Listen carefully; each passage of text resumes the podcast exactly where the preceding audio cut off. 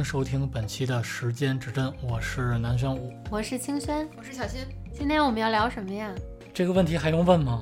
那当然是从上一次我们的这个射手座之后了，你看没 Q 到点上。今天我们要聊最伟大的摩羯座，对呀、上来就夸对，因为我们身边就有一个特别牛逼的摩羯座，对不对？啊，对，是的，的确是专业能力很强悍呀，很耐打，术业有专攻，还有我们所有人的童年啊。虽然咱们不是一个年龄段的吧，但是的确这个人哪怕搁放到现在，也是榜首耐打型。之前不是有一个超话问题吗？哦，对，说是吧？我们的他的粉丝只是老了，呃，并不是死了，大家都知道是谁哈。嗯，周杰伦就是一个时代的证明。这一周，其实我们在摩羯代摩羯座对我们这个占星上来说呀，还有一个说法叫过去二十年，就是从现在二零二零年之前吧，二十年嗯，两千年到二零二零年这个二十年，我们可以叫它摩羯座时代。因为在这个时代出现了很多真的有实力的歌手、演艺明星，嗯、还有一些各种有标签、有代表性的作品，还有人，这个很很明确。那我问一下，嗯那你的意思是从二零二零年这个嗯摩羯座的这种时代就结束了，是吗？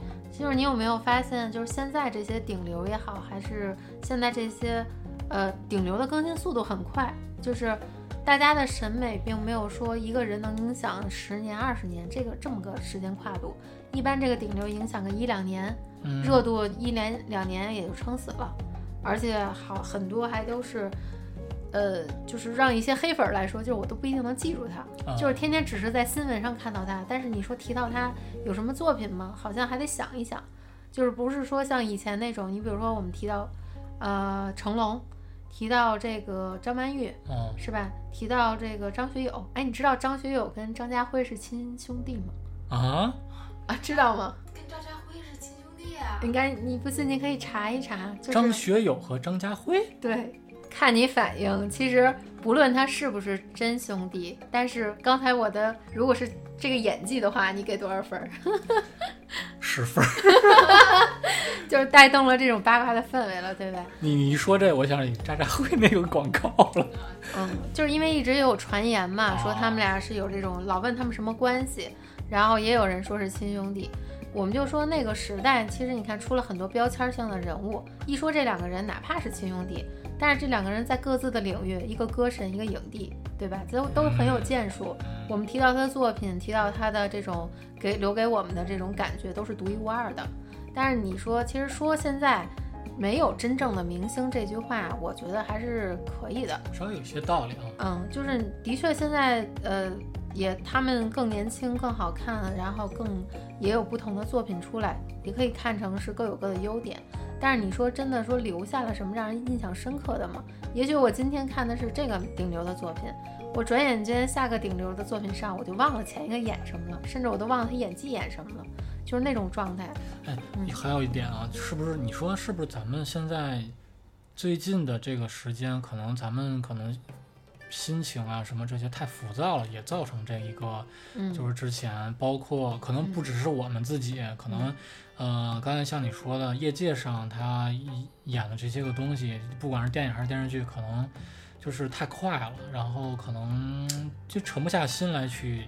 你说的是一个时代节奏变了，就是今天你看我们的标题其实叫什么？叫这个成大事者必有摩羯座一席之地，对吧？嗯说的不只是摩羯座这个星座特质的人，还有这个时代。我们现在已经进入风向时代了，风向时代就是一个变动的、快速的，然后呃那种文化的传播会更快一些。大家各有各喜欢的小众群体，没有说像摩羯座那种，就是我就喜欢这个类型。比如说，我就喜欢郭德纲，相声我就认他，啊，唱歌我就认周杰伦，然后演戏有可能就认这个成龙，就是大家会有一个标签的东西。武术我就认他，对吧？唱歌我就认他。但是现在你说唱歌你认谁？你想想现在的明星，你说真是说唱歌你认谁？除了你是他的粉丝以外，你觉得从唱功上来说，你真的有认可的人吗？只是说他的唱功相对来说不错，啊，嗯然后再加上现在新兴的一些，比如说迷幻电子，还有一些新兴的一些小众的音乐方式，甚至还有一些新兴的演技的模式，比如说像什么科幻呀，还有这种时间轮回啊这些主题，在以前穿越，对它没有这么多主题，它更多是这种情感的渗透的东西，就更考验的是演员的那种实力，还有现场。你看以前那个话剧做的最好的《北京人艺》，那些能尽人意的，就是都是那个得多方考究的，就是你得考核硬实力，你才能留在人艺。现在你觉得有什么明星能经受得住仁义的现场的表演的考核？我觉得是很少很少的。好像几乎没有。咱咱可以稍相对给留点面子嘛，就是的确是有，但是你说他上台是真的是靠，嗯，自身实力留在那儿的，还是靠着自己的这种认可想去提升，然后去主动申请在那儿历练的？这是两个不同的概念。一个是我需要这个舞台去成长，一个是我有这个实力，这个舞台就是我发光发热的地方，啊，我就是演好的作品给大家。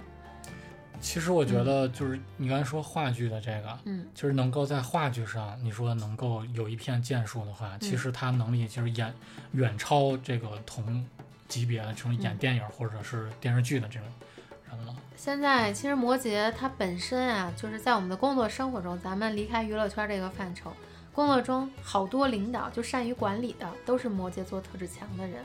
就他有他的经验，有他的项目管理的能力，有他的远观格局，就是这是我说的，处女座跟摩羯座是工作上的好伙伴，因为处女座是一个能把细节、能把秩序监控各个环节去掌控好的，那摩羯座就是我不一定会干很详细的工作内容，但是我能掌控一个大的方向。他可能不是那种会说很多的，但是他只要是说就能就有理有据给你说到点儿上。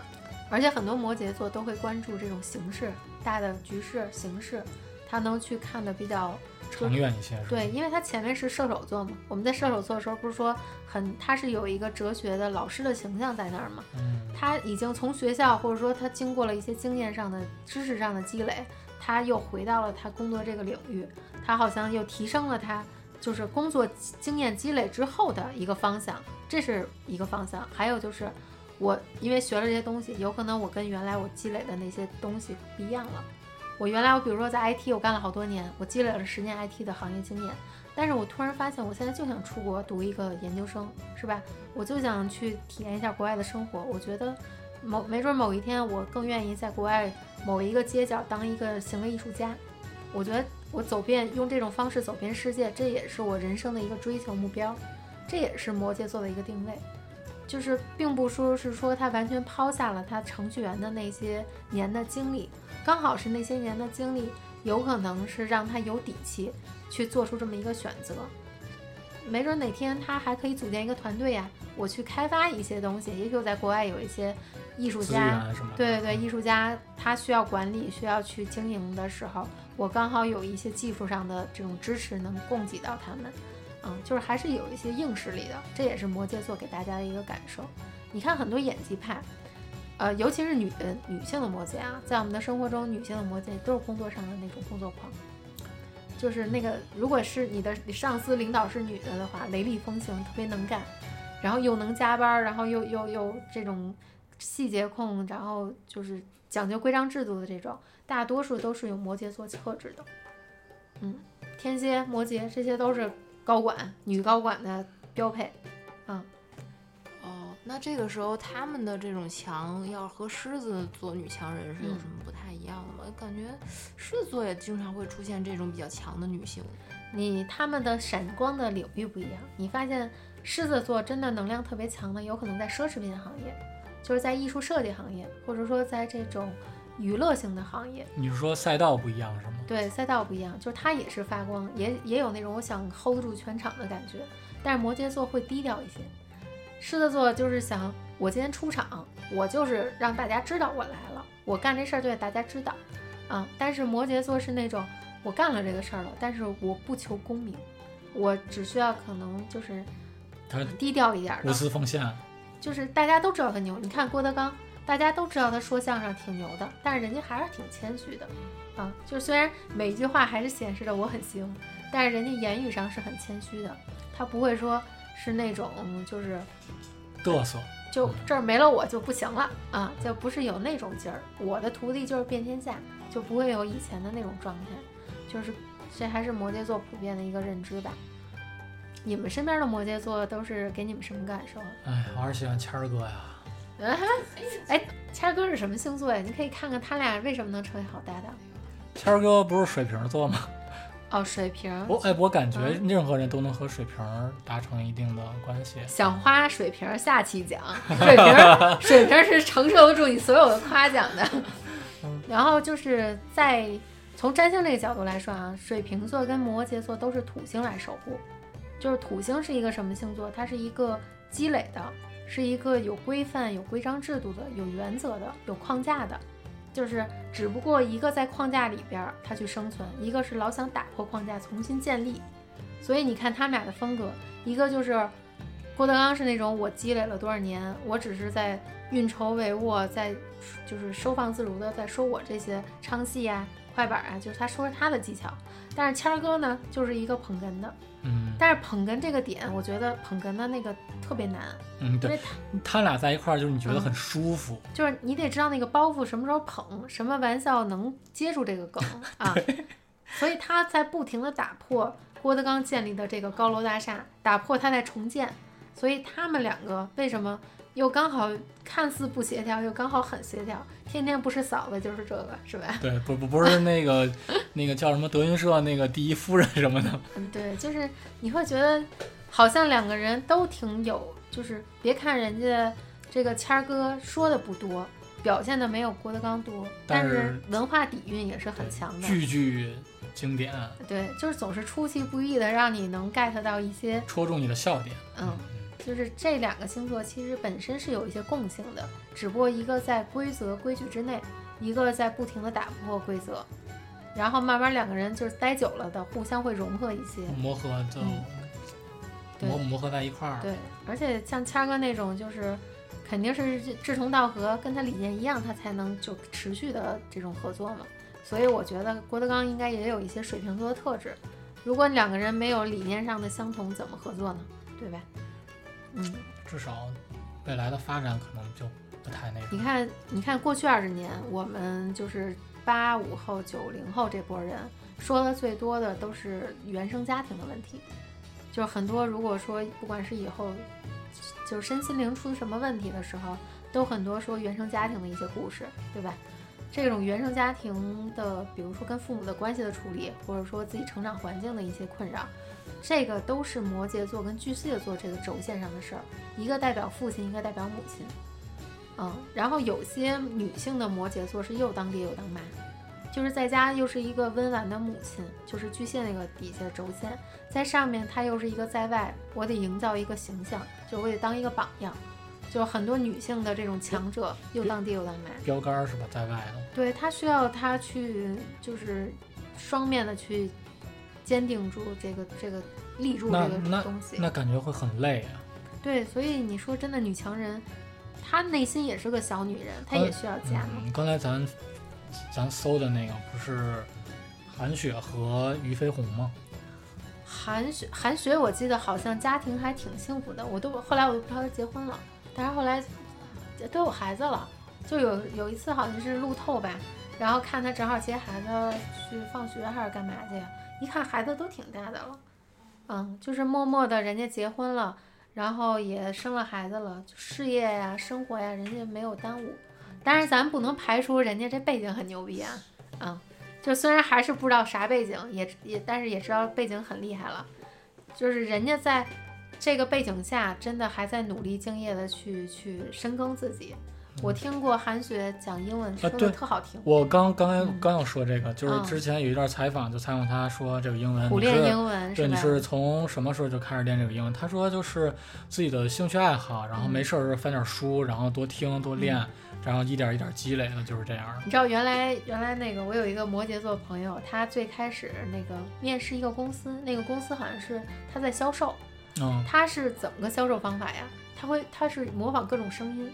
然后给那个就是给雇主，就给给乙方也好，或者给另一方打电话，换着声音打。哦，哎，您好，那个哦，对，您待会儿联系我们那个部门，把电话给您。待会儿换成那个部门的声音。啊，你好啊，呃，就换着换着方言的，换着感觉的跟对方聊，然后谈成生意。哦，嗯，就是，但是你要夸他吧，哇，你这太聪明了，做的太棒了。嗨，没什么，都是生活小技巧嘛。就是人家很低调谦，虚啊，对。而且他们，我记得他们跟我说过一句话特别逗，说你夸人，你不能夸我三次，你夸我三次，我觉得你在骂我，啊，就那个感觉。还有就是，呃，换一个给你们比喻去理解，《复仇者联盟》里边，嗯，就是那几个大概形象人物，大家能 get 到吧？我熟，啊，你们觉得那里边哪个人物是更偏向于摩羯座？就是你们概念中的摩羯座？对啊，对啊，美队啊，对对，美队给你们是什么标签？说几个关键词。队长啊，然后嗯，概括的真好，有责任感，对吧？核心精神精神上面的核心。精神领袖。然后有一些小幽默，嗯，对，这个往往是还有一个，就比方说 NBA 的时候，然后有一些精神领袖，詹姆斯不就是？科比，啊，科比不是我不是说摩羯座啊，我就说科比他是，即便他不上场，他也是一个精神领袖。在我看对，来，詹姆斯也是啊，在我看来，钢铁侠其实也有这个摩羯座特质，后来他有一点儿，就是很多摩羯座其实家里很厚。看王思聪，王思聪也是摩羯的，就是像很多这种是玩世不恭的花花公子，就他有他自己的社会阶级地位了，他就想去搞一些创新，想去搞一些新的尝试。你说最开始钢铁侠，他是为什么成为钢铁侠的？他不是说为了拯救世人呗啊他？不是，嗯，就是他有一个出发点，并没有那么伟大的理想，但是他慢慢的成为钢铁侠之后，他做出了一些事儿，让世人的感恩他、反馈他，他有一些责任感上来了，他才会就是从小家变大家。就他这种摩羯座，反而是一个有民族情怀的，然后有一些，嗯、这种自我成长了。就自我成就、事业目标、人生目标高度的那种状态。他开始可能只是想成为一个商人，他也是个商人，对他不就是成成功的商人？嗯对他只是成商人，但唯利是是从。但是他最后从商人变成了一个标签儿，英雄变成对，就是我说的一个时代的英雄，一个时代的标签儿。你看那个我在买手办的时候，我发现买卖的最好的就是钢铁侠那个形象，嗯，就你是买了钢铁侠的从几号到几号的那个机器人吗？哎呀，要有地儿的话，绝对想买。但是我发现做的就比较大的那种，一比一的，嗯，都是钢铁侠的，嗯哦，对吧？嗯，就是真的说，复仇者联盟里边把这些英雄人物串联起来的，好像就是钢铁侠这个核心人物。我记得当时他们后来拍了一次大合照吧，当时钢铁侠那个那个演员就坐在 C 位，坐中间儿，因为是故事从他开始，也从他结束，好像是这个意思呗。对，最后嗯不是牺牲了吗？但是美队为什么不是这个核心？美队不是说不是核心，但是美队的那种，它是一种强悍的战力。就是你们对美队还有什么？是觉得他为什么不是是摩羯座特质强吗？还是什么？就感觉他天生是一个领袖，嗯，嗯，然后能够在团队当中起一个带头的一个榜样啊什么的，像一个大队长似的。他他肯定是有这个摩羯座特质在里面，有他的固执的一面，嗯然后有他去努力遵从就是指挥、遵从口令的这一面，就是相对来说还是有他的框架原则呢，对吧？他虽然最后也去突破了他的这种框架原则，我记得他利用这个时光穿梭吧，好像嗯回去跟他的爱人在一起了。对，跳了一段舞嘛。对，我觉得在他身上还有一些水瓶座的特质，就是他没有说真的完全走了使命这条路，他也在最后回归自我真我了。他需要找回到最真实我想要什么那种状态，其实这就挺水平的。嗯，我觉得就相比来说，真的新生自我的反而是钢铁侠那种，嗯，我们的水平儿将要到下一期，感觉到水平很多想聊的，对不对？各种夸张。就摩羯座，其实其实大家最有体会就是我们这过去二十年，大家现在也都三十左右，就是过去二十年，你们记忆中总会有一些标签性的人物，这些人物能让大家记住，肯定是有摩羯座特质的。嗯，还有你看，像这种权贵阶层、贫富差距，然后大家喜欢的这种奢侈品、喜欢的品牌的文化，其实都是有一些这个摩羯座概念在这个历史发展进程中的。就我有一个周围有一个朋友，他就是摩羯座，然后特别固执，就是他认准的事儿，你石头永远牵不回来的那种。人说你说工作，我觉得大家这个不知道领导什么工作很正常，就工作里边大家不知道星座很正常。但是很多恋爱你会发现，就是在这种最不想谈恋爱的星座排行榜中，也有摩羯座一席之地，因为他们不是很懂浪漫，就是老在聊规则，老在给你讲道理。你说男女谈恋爱是不是最烦有人给你讲道理？就跟跟一个老爸那种似的，天天跟你说这个说那个对错啊，就是恨不得有一种新闻联播的现实感。嗯，所以摩羯座特质的人，尤其是男生，你会发现他可能在工作领域还不错，但是在感情里边就是恋爱有点差劲，但是结婚以后就是很对家庭负责任那种，嗯，就还不错。那他们不累吗？经常活在自己的规范下，然后还要，嗯而且还要要求别人也得活在他的规范下。他这个规范没准就是他自己给自己制定的，所以他不累啊。而且其实这种这种让你觉得累，对他们来说是一种自我激励、自我虐，就是自己给自己找的障碍。我跨过去了，我就又牛逼一步；又跨过去又牛逼。自己给自己设的台阶儿，摩羯竟然是这样，没准他会给自己找一个节奏感，而在这个节奏感上，然后建立一个一步一步的台阶而已。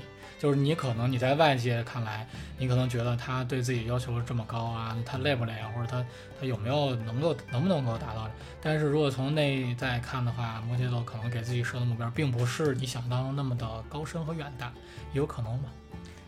很多摩羯座会比较现实，就不管谈恋爱还是选工作，比如说这个工作给我的钱很到位，或者说未来发展前景还不错，或者能让我当领导，哪怕我不是很喜欢这个工作，我都会依据现实先基于眼前，嗯，嗯，就是会相对来说就会务实一些。还有很多摩羯座选对象，先看这个人家庭背景行不行，嗯如果你啥也没有，那你就就不谈恋爱，就别谈爱了。比较现实一些。对对对对，相对来说比较现实一些。那摩羯座这个性格也有可能是比较在呃有一句话叫什么呀？不在沉默中爆发，就在沉默中灭亡。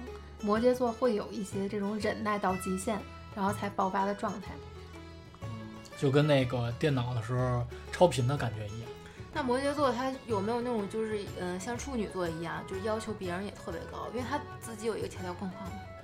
啊我理解就是他可能对别人要求也相对要高一些，但是他对自己也要求高，有可能跟处女座有些相反。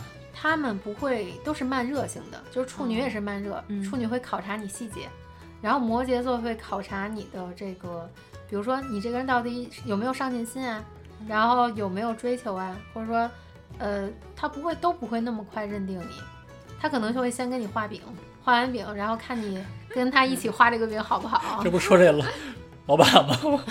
对，就是很多老板就有很强的摩羯座特质嘛。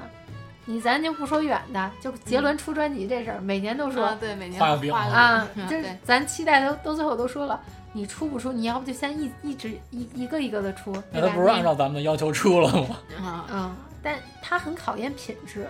你看，不管郭德纲还是周杰伦，就这些有摩羯座特质的明星，你像吴磊，嗯吴磊现在比较火吧，对吧？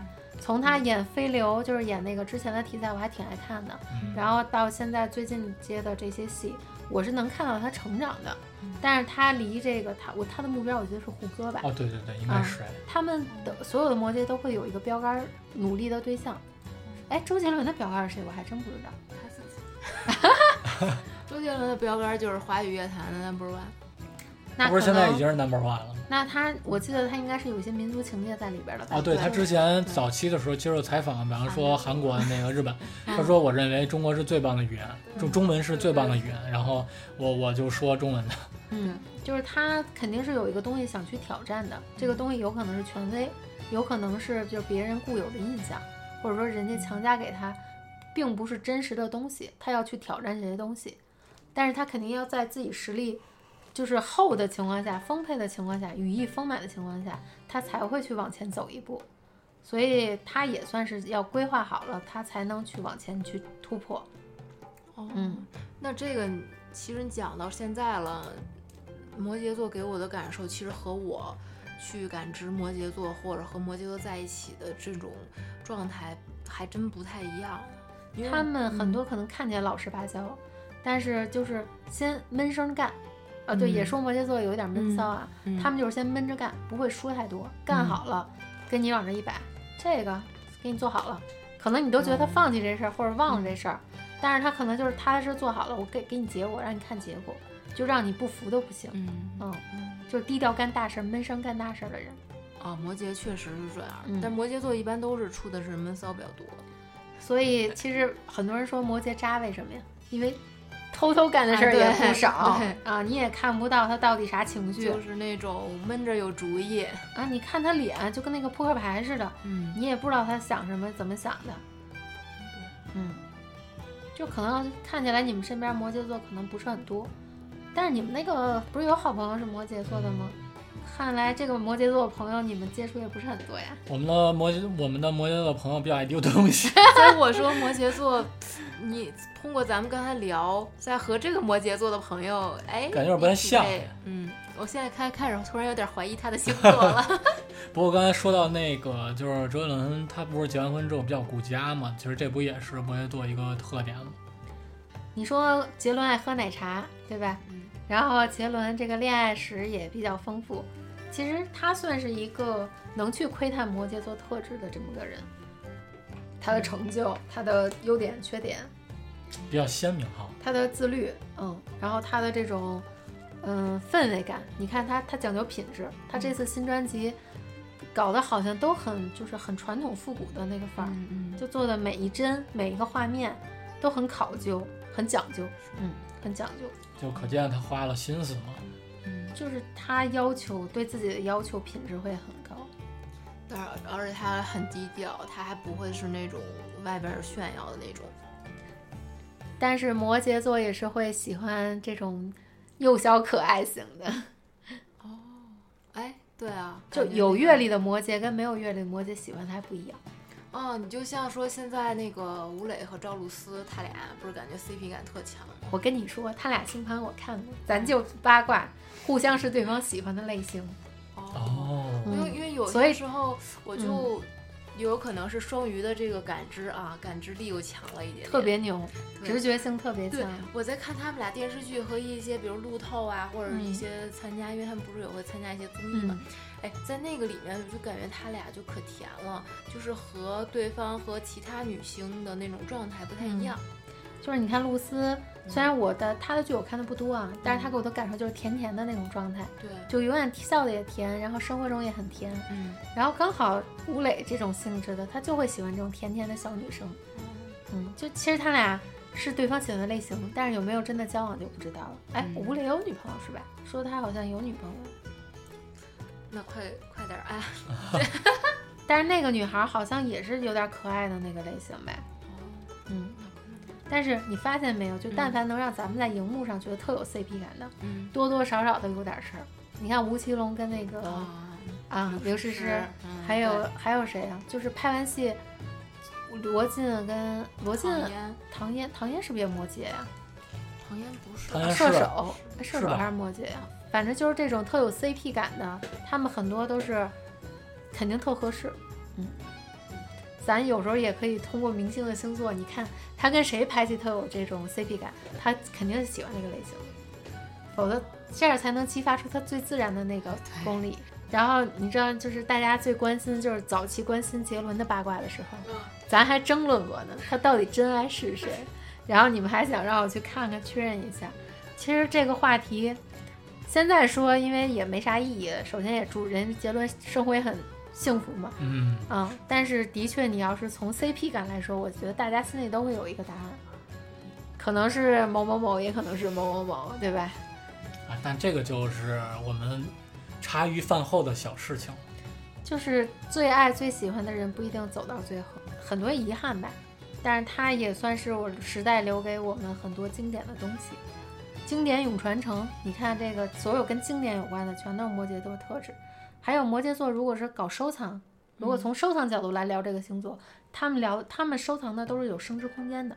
哦，是这样。你看他们买的、用的，都是有升值空间的，而不是这东西是奢侈品。嗯嗯啊，你像摩周杰伦就很典型啊，他喜欢的东西，他是他家里那个钢琴，号称是哪个十十几世纪的一个嗯欧洲老钢琴，好像花了几百万，还是上千万给弄回来的，又有品质，又有升值空间，能收藏，嗯然后还能传承，对他们来说传承也很重要。传给他儿子，哎，你这么讲完之后，我就现在你格局小了，我想说，他可能会做一博物馆，哦把他所有的东西放在博物馆我还以。为传给他孙子呢。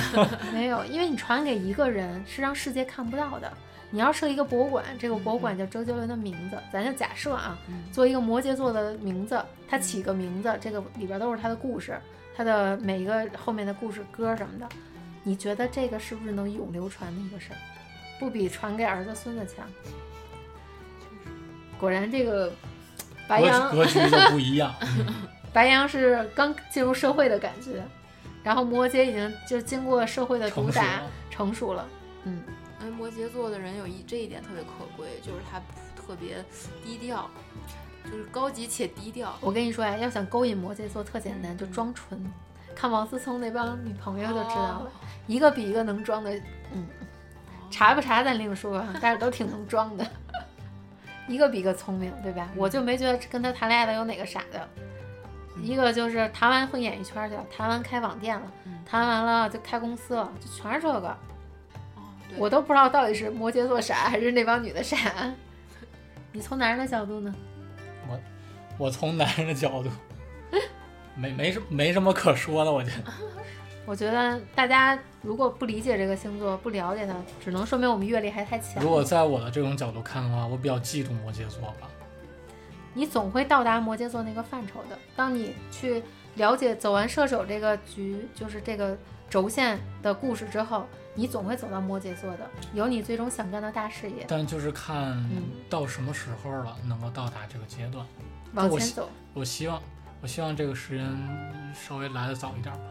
嗯摩羯座其实，在每个人生活中，就是有一个说法叫“三十而立”，就是大家都听过这个话吧？就每个人在三十岁左右都会经历一些坎坷，这个坎坷就是有人是往好了转，有人是往坏的转，大多数人有可能是往坏的转，因为你在三十岁的时候，正是考验你到底是就是成家立业，这是大家常讨论嗯讨论的，对吧？摩羯跟巨蟹这个轴线上就讨论的是成家立业这个课题，所以我们在这时候都挣扎，我是先该结婚了呢，还是说该去好好拼我事业了呢？闯一下事业。啊，所以这个这种难题、这种关卡，都是摩羯座通过这种让你选择、让你很纠结的这种课题，你才会成长。如果你觉得你自己现在还没有成长，说明你还没有真的给自己设到难题，给自己设个台阶儿。嗯，设的还不够高，你可能在一直在绕过那些高的台阶儿，一直在走相对好走的嗯，路，但可能也有一些是弯路吧。嗯，就曲线救国嘛，啊，就怎么走绕绕远儿，它也是障碍呀、但可能？这个时间就相对来说长一些。就有人，你比如说像那种兵哥哥，他往前做穿越障碍；有的人就是跑一圈儿，他也能到那个点；有人他只要翻过这个栅栏，他就到那点了。但是他翻的过程中可能会失败很多次对，。就是难度不一样。对对，就每个人都会遇到，嗯，所以摩羯座是我们在成长，在在经过几年历练以后，更能去了解这个星座。成大事者必有摩羯座一席之地。就我现在能比较理解，就是为什么我周围这种呃，比如说摩羯呀、天天蝎呀，还有这种越往后越往后的这些星座对，就是这种朋友越来越少。可能就是我作为一个双鱼座是比较初期的一个混沌体，然后他们就是相当于是一个老老年人智者的这么一个姿态。嗯可能看我这个双鱼座就觉得，哎，你像一个嗷嗷待哺的孩子，三岁小孩还是需要教，所以说他们可能看不懂我，我我同时也读不懂他们，所以说其实，在对于比如说朋友关系啊，或者是一段恋情关系的时候，可能双鱼和这些星座是不太容易能交织到一起的，但是天蝎可能会好一点，因为都同是水象星座嘛。但对于摩羯座来讲，嗯，有些时候其实是互看不懂的这种情况。我觉得你说的一点特别好，就嗯是为什么我刚才说摩羯座就爱找那些装纯的呀？因为他、啊因为他太经历了事故了，所以他喜欢那种回到最初的美好的那种。嗯你看双鱼座是最初的美好，白羊座也是最初的美好，就是越往后，你像你说天蝎，他跟天蝎这种配置更像一个工作伙伴，就各有优势，都很有事业心，都很有手段，嗯，就是很有这种目标感，所以他们更多是一个叫什么很好的合作伙伴，他去拼出这个事业。然后你还说可能我们的阅历还没有真正到达一个智者的阶段，很多你没看见，就是呃现在的企业家很多是大器晚成的，嗯他们四十岁，你像华为，四十岁才成功，很多的企业家都是四五十岁，他们才建立起他们的帝国。他在前期都是一个积累、失败，不停的去折腾，就是还在射手座甚至天蝎座在负债呀。你看现在很多人负债嘛，你可能还在负债这个阶段，然后慢慢的你可能提升到了一个射手这种思维格局成长、有新的认知的阶段，你才最终有了新的人生感悟、新的事业追求。嗯，所以我觉得你这个感悟特别好。就我们希望我们的听众听众也像摩羯座一样嘛，每个人都有一番大事业可做，然后每个人都能够像摩羯座一样，能够到达自己想要的一个巅峰。那本期节目就到这儿，各位再见，拜拜。拜拜。